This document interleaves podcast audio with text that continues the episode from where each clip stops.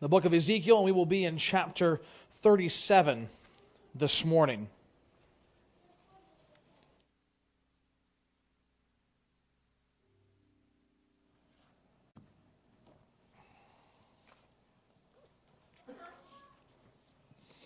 Ezekiel chapter 37. I have often heard it said, and perhaps you have too, that truth is stranger than fiction. Sometimes just by watching the news, that becomes apparent. You watch shows, sometimes with a sense of incredulity, and sometimes with a sense of amazement, realizing no one could make this up. It is just too unbelievable.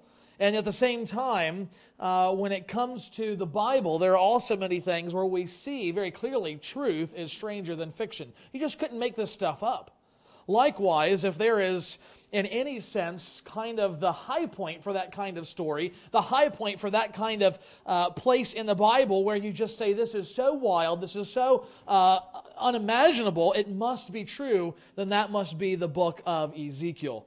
For he is a prophet like no other in the pages of the Bible. If I was to try to pull off some of the things that God told him to do, I think I would be out of here in two shakes. Kicked out by some of you. You say, it's too much. And yet that is exactly what God called him to do. He called him not just to preach a message, but to graphically, to visibly, oftentimes live out that message as well. Both with strange personal behavior, with sign acts and play acting, everything imaginable to get the attention of his people who were exiled in their sin. For example, Ezekiel is told things, these are some of the things that you will find, if you read through the whole book, you will find God telling Ezekiel to cook his food with dung. You will find him telling Ezekiel to lay on his side for weeks and years. And we do not know if perhaps because of the nature of his ministry, if he literally laid on his side for years, or if perhaps he laid on his side and held up a little sign that said 5 years later, and then he gets up, because this is another thing God told him to do. He said, build a model of Jerusalem and then destroy it. And so here you have a prophet of God building these sandcastles. People saying, what is Ezekiel up to now? And then he wipes all this thing out that he spent all this time making. And people are saying, what was that? And he said, that was Jerusalem, which is about to fall. He continues to tell him that for the early part of his ministry, in fact, Ezekiel is forbidden to speak, not just by command, but by divine power. The roof of his tongue is literally stuck to his mouth so that he will not say anything other than proclaim the judgments of God upon the people of Israel. More sadly, when Ezekiel's wife dies, Ezekiel is forbidden from publicly mourning her again as a sign of the sinfulness and the utter depravity of Israel. Well, in all these things, all of this amazing ministry that Ezekiel has had, even more amazing was the visions of God and His glory that he was granted. He was given amazing insight into the heavenly realities that were so otherworldly, that so took him by surprise and defied his wildest imagination, that more than once in the midst of this vision, Ezekiel actually passes out, and God has to come and give him consciousness again and tells him, continue to look at the vision, see and behold the truth that I am telling you that you must proclaim to God's people. And in all of these things, there is also an intensity to his ministry. Ezekiel is not playing games. He is not there for laughs. He is not there for shock value. He is there to do the work of God in the midst of his people, challenging them in the face of their sin about their current circumstances. If you have never read the book of Ezekiel before, if you don't know anything about him, you need to know that he was living among the exiles from the people of God. He was living as a captive in Babylon as a result of judgment from God. Like so many others, he was carried off just a few years before Jerusalem was completely destroyed into exile, along with the king and the royal family and the other leaders of Israel. Ezekiel himself was a priest. He would have grown up in Jerusalem, living among the leadership of God's people. He may have also heard the preaching ministry of Jeremiah that we looked at several weeks ago, as well as some of the other prophets. Though he was intending to begin priestly ministry at 30, he was cut off from the temple, off in exile, and therefore at the age of 30, God called him to a prophetic ministry instead. But at the end, despite what he may have heard from other people, the message that he has is his own, given to him directly by God to deliver to his people. Now, whenever we come to a book like Ezekiel, whenever we come, frankly, to lots of parts of the Bible, the first question, whether we will admit it or not, that comes to our minds is, how can this message delivered to an ancient people, a specific people, at a specific faraway time, have any significance to me? Practically speaking, next Tuesday when I have to pay my bills and I have an argument with my spouse and my kids are out of control and I lose my job, how does this going to help me?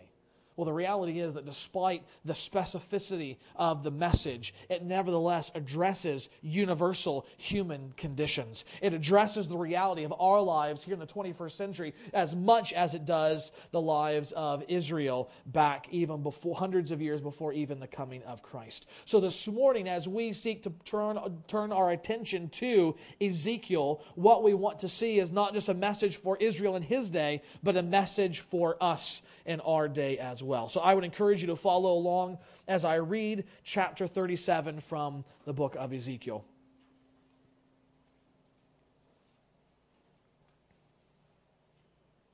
The hand of the Lord was upon me, and he brought me out in the spirit of the Lord and set me down in the middle of the valley. It was full of bones.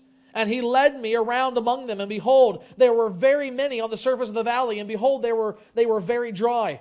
And he said to me, Son of man, can these bones live? And I answered, O Lord God, you know. Then he said to me, Prophesy over these bones and say to them, O dry bones, hear the word of the Lord. Thus says the Lord God to these bones, Behold, I will cause breath to enter you, and you shall live. I will lay sinews upon you, and will cause flesh to come upon you, and cover you with skin, and put breath in you, and you shall live, and you shall know that I am the Lord. So I prophesied as I was commanded. And as I prophesied, there was a sound, and behold, a rattling. And the bones came together, bone to its bone. And I looked, and behold, there were sinews on them, and flesh had come upon them, and skin had covered them. But there was no breath in them. Then he said to me, Prophesy to the breath. Prophesy, son of man, and say to the breath, Thus says the Lord God, Come from the four winds, O breath, and breathe on these slain that they may live. So I prophesied as he commanded me, and the breath came into them, and they lived and stood on their feet, an exceedingly great army. Then he said to me, Son of man, these bones are the whole house of Israel. Behold, they say, Our bones are dried up, and our hope is lost. We are indeed cut off. Therefore prophesy and say to them, Thus says the Lord God, Behold, I will open your graves, and raise you from your graves, O my people, and I will bring you into the land of Israel, and you shall know that I am the Lord, when I open your graves, and raise you from your graves, O my people, and I will put my spirit within you, and you shall live, and I will place you in your own land. Then you shall know that I am the Lord. I have spoken, and I will do it, declares the Lord. The word of the Lord came to me, Son of man, take a stick and write on it, for Judah and the people of Israel associated with it. Then take another stick and write on it for Joseph, the stick of Ephraim, and all the house of Israel associated with him. And join them one into another into one stick, that they may become one in your hand. And when your people say to you, Will you not tell us what you mean by these things? Say to them, Thus says the Lord God, Behold, I am about to take the stick of Joseph that is in the hand of Ephraim and the tribes of Israel associated with them, and I will join it with the stick of Judah and make them one stick, that they may be one in my hand. When the sticks on which you write are in your hands before their eyes, then say to them, Thus says the Lord, Behold, I take the people of Israel from the nations among which they have gone and will gather them together from all around and bring them to their own land.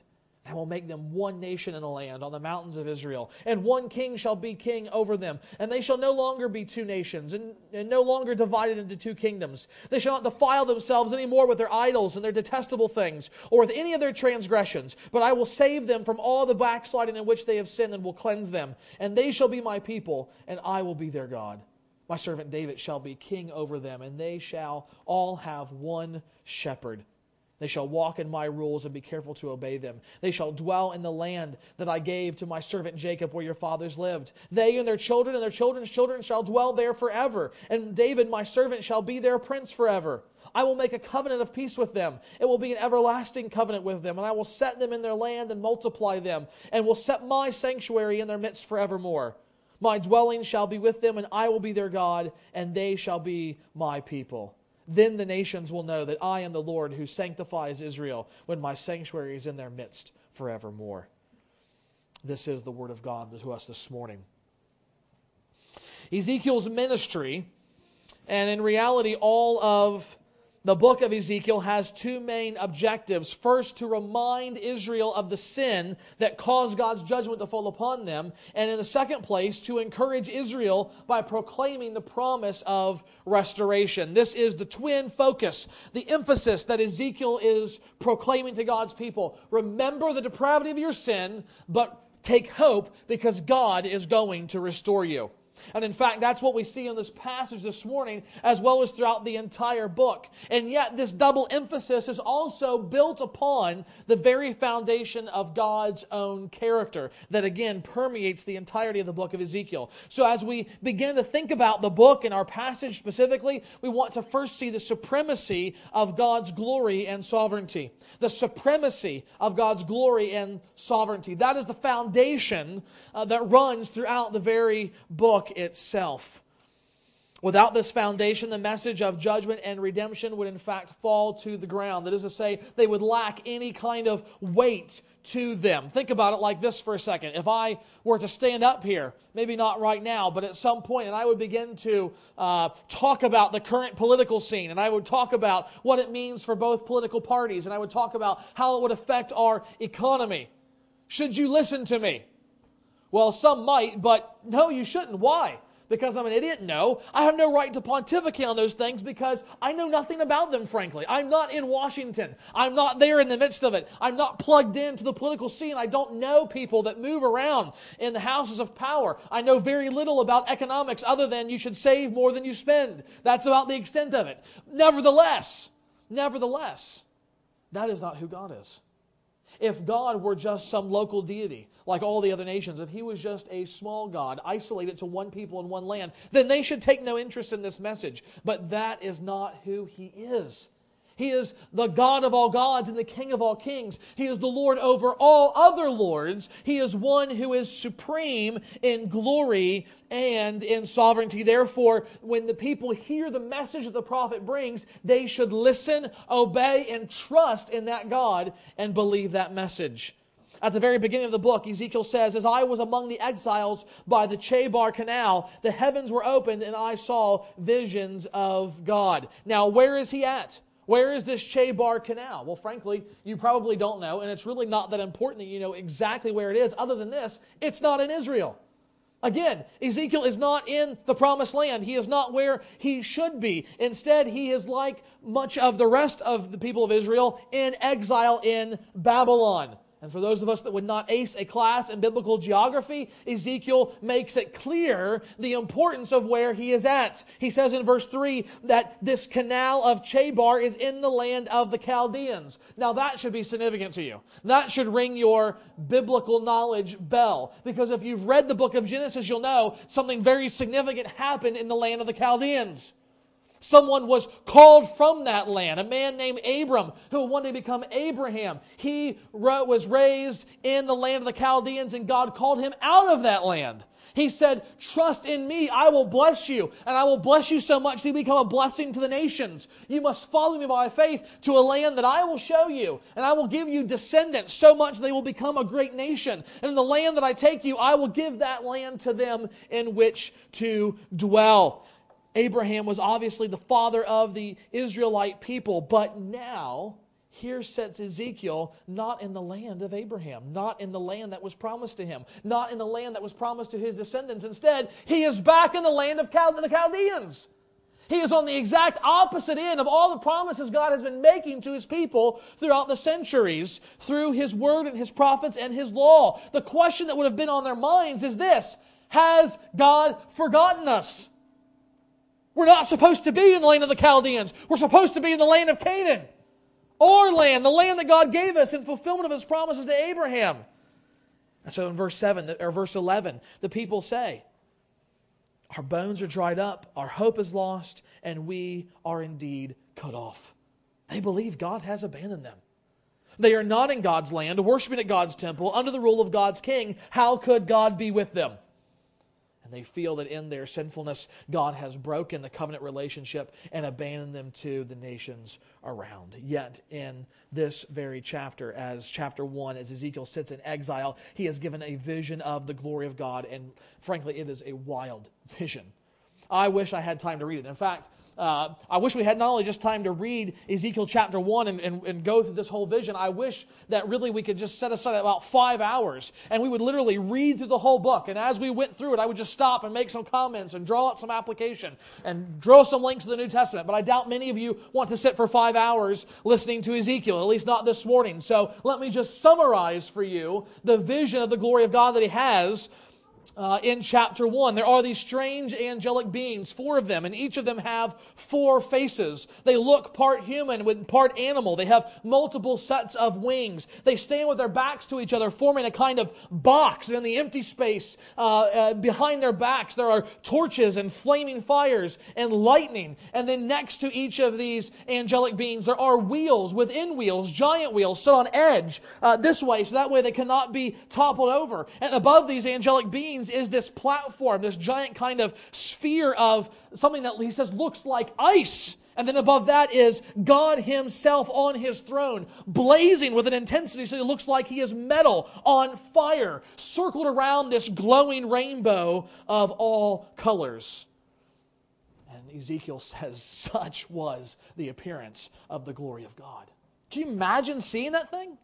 Now, like all of these visions, you have to understand that what he is seeing is not literally God on his throne, circling around a rainbow. The angels do not literally have these appearances. All of these things is specific, prophetic, apocalyptic imagery to tell you certain things about what he is seeing. Through the different images, he's being told spiritual realities. But for our purposes this morning, the thing that we need to remember, the thing that is important that we need to understand is that Ezekiel doesn't just say, this was the vision of God. He says, such was the appearance of the likeness of the glory of God. Remember that the glory of God was a sign of God's presence among his people. So when they left Egypt and wandered in the wilderness, the glory of the Lord appeared as a pillar of cloud during the day and as a pillar of fire at night. It was God's way of saying, follow me, I am with you. Then when they built the temple, not just the tabernacle, but the actual physical structure that would remain in one place, they dedicated to it. And in a blazing manifestation of his glory, God came down, he descended and made his presence known in the Holy of Holies, in the heart of that temple. God was saying, worship me, for I am with you. And now Ezekiel has this incredible vision of the glory of God while he sits on the banks of the Chebar in the land of the Chaldeans. What is God saying? He says, though you're in exile, though you're cut off from everything, though you think that I've abandoned you, remember me, because I am with you. I am with you. The Lord is not just some local pagan God who draws strength from the land and the people that is worshipped by him. He is the one true God that exists sovereignly in glory among all nations and all peoples. And so here, even in exile, God appears on what is this mobile throne, traveling along with his people in exile. Not wobbly, threatening to fall off, but with power and majesty as these angelic beings filled with God's Spirit move him along exactly where he wants to be, strengthening and encouraging and protecting his people even in the judgment of exile. A few years back, I saw John McCain being interviewed on the David Letterman program, and he was talking about an event that happened to him in Vietnam. He was, of course, as you will remember, a prisoner of war, and he said that for most of his time he was confined to his cell. He was not able to get out. He was not able to leave. He was not able to move around. He was just stuck in the cell. But he said there was one particular guard who had shown him one day the smallest amount of grace. By loosening the cords that bound him, giving the chafing of his wrists a break, he was still bound, he was still a prisoner, but his sentence was lightened. And he said it was the following Christmas. He said he'd almost forgotten that it was Christmas until someone reminded him of that. And he was let out of his cell by this same prisoner who had shown a little bit of kindness to him earlier. And he said, with the rifle still in his hand, he motioned him out. And for one of the few times he was able to actually get out of his cell, breathe crisp air that was not stinky and dank from his cell, and look up and gaze at the stars. And he said the guard kind of looked around a little bit, and seeing that it was only them there, he took the butt of his rifle, and in the sand between him and John McCain, he drew the sign of the cross.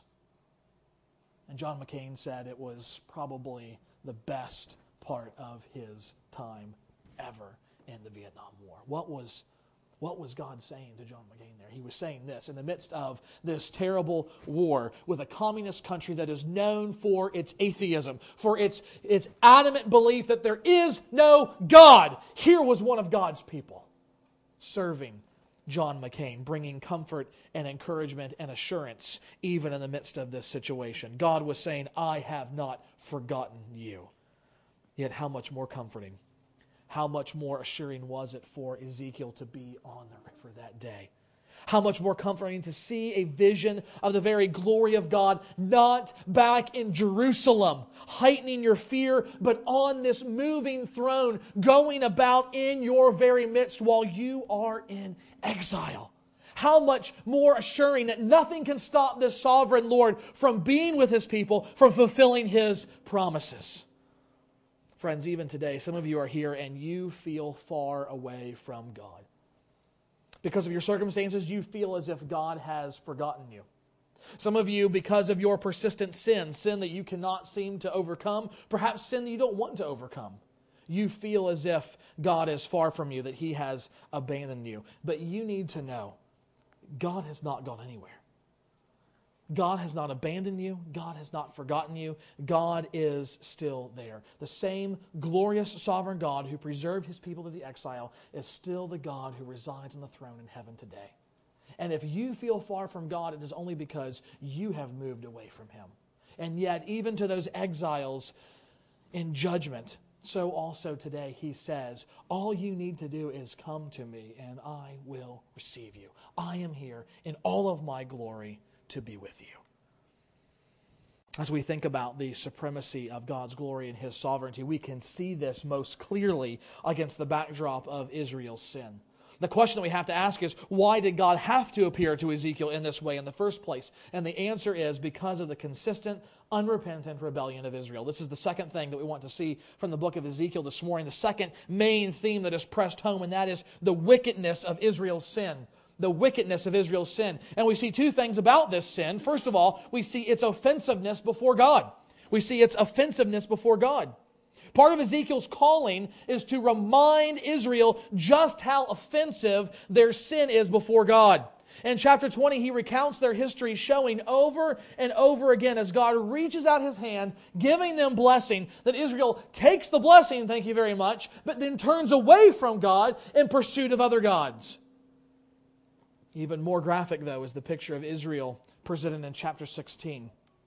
Here, God wants them to come to grips with the sheer audacity and offensiveness of their sin. He begins by reminding Israel how He found her. He says, you were like a baby that was abandoned, cast off, still bloody with the umbilical cord coming out of your belly, laying in an open field. No one wanted you, but I came to you. I saw you. I found you. I rescued you. I cleaned you off. I gave you life.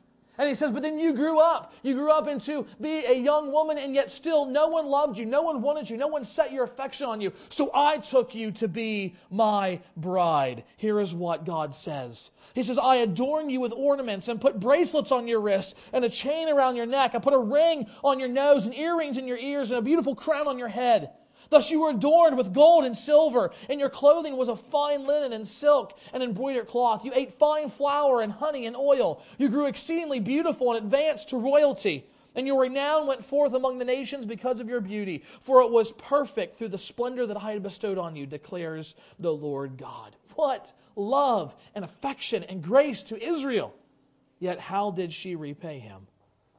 He says she committed adultery by going after false gods.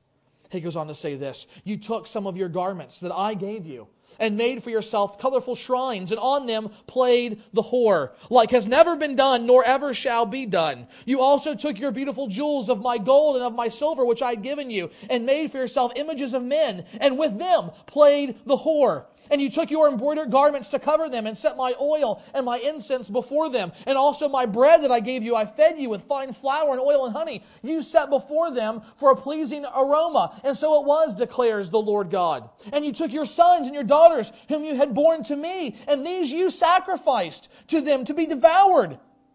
Were your whorings so small a matter that you slaughtered my children and delivered them up as an offering by fire to them? And in all your abominations and all your whorings, you did not remember the days of your youth when you were naked and bare, wallowing in blood." You really need to go home and read the rest of chapter 16, because it gets even more graphic. And in the kind of context that we're at, it's not appropriate to read the rest of it. But what he is trying to do, and I hope what you even felt there by that language, is a kind of nails across the chalkboard in your soul as he describes Israel's sin as a woman who has been shown every love, every grace by a husband, and yet she goes out taking the very gifts that have been given to her by her husband and giving herself over to different men over and over and over again. You begin to capture, when you allow your mind to linger on that imagery for a little while, the true offensiveness of sin before God, the odious nature of it towards Him. Therefore, it's no surprise that judgment comes on Israel for her sin. The wickedness of her sin has also brought judgment from God. Judgment from God. In chapter 37, which we read earlier, Ezekiel is taken up in this vision of God, and he is immediately confronted with a scene of total death, a valley of bones. What he sees is the slaughter of a battlefield. He sees a slaughter of this battlefield, and there are times when, have you ever seen the movie Gettysburg? There it opens with this scene from this great slaughter on a battlefield. There are dead bodies everywhere, and there are the men that were called the death pickers by some. They literally picked up the dead people and threw them on carts and took them back to be buried. And in fact, such was history that says the stench was so bad in some of those places that men literally passed out and wound up dying from dehydration, laying in the hot sun sometimes. It was a horrible thing, and yet in the opening of Gettysburg, a true story, they're in the midst of all this carnage. There is one man whose life still lingers and is able to be saved, and in fact winds up being the hero of the story, as it were. But Ezekiel is shown by God that cannot happen here. That is not even a possibility. He leads, if you will remember what we read, he leads Ezekiel among these dry bones. He doesn't just say, take a glance at the scene. No, God puts his face in it, and he says, look at these bones. Look at them, row after row after row of fallen warriors. There is no life in this place. There is no chance of someone clinging on. These aren't corpses. They are skeletal remains, dry remains at that. They are a long dead army. And God says, this is my people. Spiritually, they are lifeless. They are lifeless, dead, in judgment, with no hope. And yet the Lord asked the prophet, you've seen these bones. Now tell me, son of man, can these bones live? Now just think about that question for a minute. He's just taken you through, and you've seen all of these bones just scattered off, broken around. And now God says, total death. Now can they live? I mean, that would be like going down to the Gulf and seeing the devastation that is taken down there to the animals and to the ocean and to the wetlands. And someone walking up beside you and saying, can't they just put all the oil back in the ground? You would be like, are you an idiot? You give them one of those in the forehead. No, you can't put it back in the ground. And Ezekiel is certainly tempted to say, no, there's no life. But he doesn't say that, does he? Because he knows it's God. Nevertheless, when we look at it, when Israel looked at what they had done, when they looked at themselves as this big pile of bones, as we read in the rest of chapter 37, they have found themselves, because of their sin, split into two kingdoms, not one. They have no king. They have no spiritual leaders. They're forced to live in a foreign country without a temple even to worship God. They feel as if they have no hope. And all of this has happened not because the nations were so powerful, not because God was such a horrible beast of a God. All of this fell on Israel because of her sin. So the question still stands for Ezekiel. How can there ever be life again in these bones? How, Ezekiel? Tell me, is it even possible for spiritual life to come back to these people? I think one of the things that we tend to forget is, frankly, just how odious sin is before God. Some of the older Puritans used to try and capture this idea with titles like this for books: The Sinfulness of Sin and The Evil of Evils, a study on sin. The pastors who wrote those books tried to help their people realize what sin is, just how unthinkably offensive it is. So unthinkable that even the smallest of sins, that if we were to have forgiveness for even the smallest infraction against God, to escape His wrath, it was necessary that Jesus Himself, God's holy and perfect Son, had to stand in our place and die as a sacrifice for our sins. It was the spilling of Christ's blood that was required for you to be forgiven of things like pride, lust, gossip, lying, idolatry. When we think about that, it should turn our stomachs when we sin. It should literally bring us to the point of tasting bile in our throats when we realize just how horrible sin is. But the reality, I fear, is that most days we still don't get it. We don't think that way about sin. We are masters at rationalizing it away as a mistake. We are experts at saying it can't be that bad because God's already forgiven me for those things. And the reality could not be farther from the truth. When we sin, we are defying reality, the very nature of why we were made, to worship and glorify God.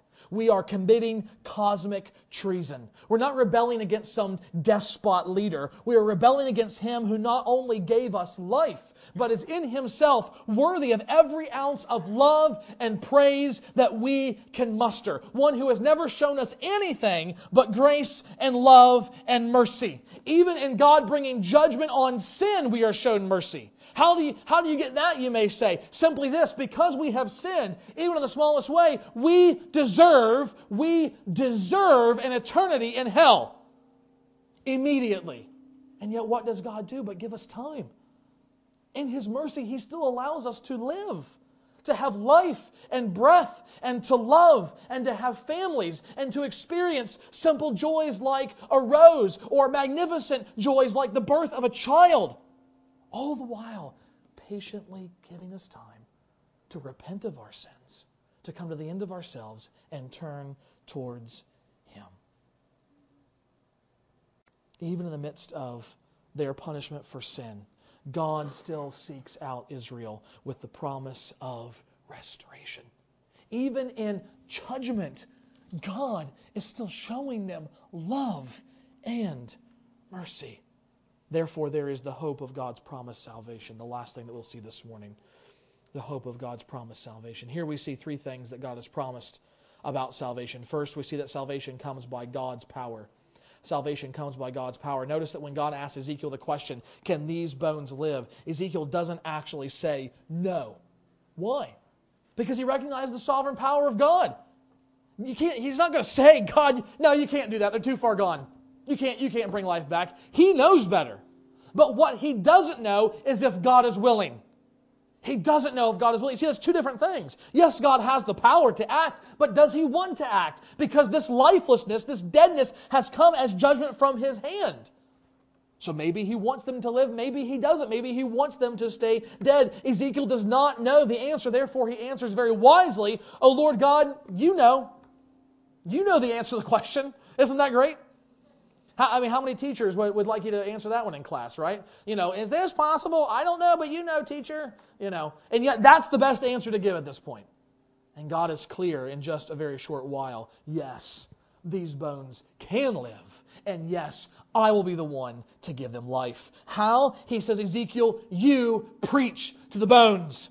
preach to the bones. He says, as I preached, there was a sound, and behold, a rattling, and the bones came together, bone to bone. And I looked, and behold, there were sinews on them, and flesh came upon them, and skin covered them. God brings them back to life, not even as some ghostly skeletons. It's not Pirates of the Caribbean or something. They come back as flesh and blood people. I mean, frankly, wouldn't you want to be there for that vision? Thousands, perhaps millions of dead bodies rising up, joints and bones coming together, skulls and jaws latching on, eyeballs growing back in sockets, skin and hair recovering. I mean, that would have been amazing, and yet there is no life in these bodies. They are still just empty bodies. And it seems perhaps the Word of God has failed, and yet before Ezekiel can even let that thought fully form in his mind, God says, you've preached the bones, now preach to the wind. Preach to the wind and tell the wind, call it forth from afar to give life to these bones. So he says, I prophesied as I was commanded. And the breath came into them, and they lived and stood on their feet, an exceedingly great army. Of course, God says these bones represent Israel. And God says, I am the one that must give them life if they are to live again. I am the one who will give them life. You see, Israel just can't decide one day, we're done sinning. All done. No more idolatry. No more whoring after false gods. No more ignoring God. No more thumbing our nose at Him. No, we're done sinning. We're going to live good lives. God says, and that's not going to happen. Because spiritually you're dead. And dead men don't get up and walk. But I can give them life. I will give them life. It is, in fact, what they need. An invasion of the holy presence of God to transform them into His holy people. This is the second thing. Salvation brings a changed life to God's people. Ezekiel not only had a vision of the dead bones, but he is told to act out for the people what God will do. So he takes two sticks, symbolizing the two groups of God's people, and he's told, bring them back together. God says, this is what this means. I will take the people of Israel from the nations, from among which they have gone, and will gather them from all around and bring them to their land. And I will make them one nation in the land, on the mountains of Israel. And one king shall be king over them. And they shall no longer be two nations, and no longer divided into two kingdoms. They shall not defile themselves anymore with their idols and their detestable things, or with any of their transgressions. But I will save them from all the backsliding in which they have sinned. And I will cleanse them, and they shall be my people, and I will be their God. My servant David shall be king over them, and they shall have one shepherd, and they shall walk in my rules and be careful to obey my statutes. The salvation that God provides is not just one of justification, not just one of forgiveness, but also of transformation. He comes to rescue His people both from the judgment for their sin, as well as removing the problem of their sin itself. He does what they cannot do. He does what we today cannot do. We cannot change our sinful hearts, but He can do that. And He does do that by the power of His Spirit, working the lives of His people through the proclamation of His Word. He so transforms His people that they can stop sinning. They can resist temptation and press on in holiness, even as He Himself is holiness. And all of this is done through His Messiah. Number 3, salvation comes through God's Messiah. My servant David shall be king over them, and they shall all have one shepherd. They shall dwell in the land that I give to my servant Jacob where their fathers lived. They and their children and their children's children shall dwell there forever, and David, my servant, shall be their prince forevermore. He will set my sanctuary in their midst forevermore. My dwelling place shall be with them, and I will be their God, and they will be my people. Then the nations will know that I am the Lord who sanctifies Israel, when my sanctuary is in their midst. God promises a leader will come, a Messiah, and He will be the fountainhead of all the change that will take place in Israel. Both their relocation back to their land, but specifically their relocation back into the presence of God forever. And when we get to the New Testament, it is clear that it is Jesus Christ that is the Son of David that has come to be the Savior of God's people. He comes not only in fulfillment of all God's plans to redeem His people, but He comes specifically to stand in their place and take the judgment they deserve for their sins by dying on the cross. But then being raised back to life, He is forever the leader of God's people. More than that, Christ becomes the place where God meets sinners. He fulfills the hopes of a new temple. He is the temple, the sanctuary. In Christ, God dwells among His people. You'll remember when Christ has gone into the temple and he's cleared it out, and he says, you guys are making a mockery of what God wants. And the Pharisees come and they're like, dude, what is this all about and everything? And then they continue later on to continue to not know who he is. And they're like, give us a sign. Show us your authority. And he says, look, here's the only sign you're going to get. Destroy this temple, and in 3 days, I'm going to raise it up. And they're like, yeah, right, come on. It took years to build this thing. It took decades. You're just going to bring it back in 3 days? And the Apostle John says, they did not know he was speaking of his body. It's great. Because what it says is, it doesn't matter where you're at. It doesn't matter what country you're in. We don't look to a building to meet with God. We look to his Son, Jesus Christ. So even when at the end of the chapter, at the end of the book, Ezekiel is given a very detailed description of this physical temple, it's not meant for them to actually build. In fact, if you compare those descriptions with what the descriptions were of the actual temple that was built, you'll find there's a lot of detail that's lacking. Why? Because it's not the promise of a real physical temple in which you go and offer a sacrifice. Rather, it is the promise of a perfect temple that will never pass away, and that temple is Jesus Christ himself. He now is the meeting place between God and man. Here's where we go to encounter the joy and rest that God promises to his people. Encountering Christ, the salvation he gives, does not come by what we earn or what we deserve, but rather by the grace of God that provides it. The very last verse of Ezekiel ends with this glorious hope. When God sends his king to save and rule over his people, they will be changed by the presence of God and never sin again. And then we read chapter 48, verse 35. The name of that city from that time on shall be, the Lord is there. Isn't that marvelous? The Lord is there. This morning, the only hope for Christians to live faithfully before God, the only hope if you're not a Christian to experience the salvation of the Lord, is to draw near to the holy God of glory through Christ. You must draw near to him in faith, and then and only then will you be changed. Then and only then will you find forgiveness and life. Only then will you have hope despite your sinfulness. Father, we are thankful for your prophet Ezekiel, for his faithfulness throughout all time. We're thankful for his faithfulness in delivering the message that your people needed to hear. And God, we pray that we would have heard it as well. For Father, we are in so many ways just like Israel, and yet we are different in this. We have seen the fulfillment of the promises. God, we have seen Christ in all of his glory. And so, Father, we pray that, Lord, he would be lifted up, he would be exalted, not just with our lips, but by our very lives as we look to him in faith, trusting that coming to you through him will not only bring forgiveness, but a transformed life. That, Father, in your holy presence, we will be changed. God, we pray for these things, both for our good and for the glory of our Savior, Jesus Christ, in whose name we pray. Amen.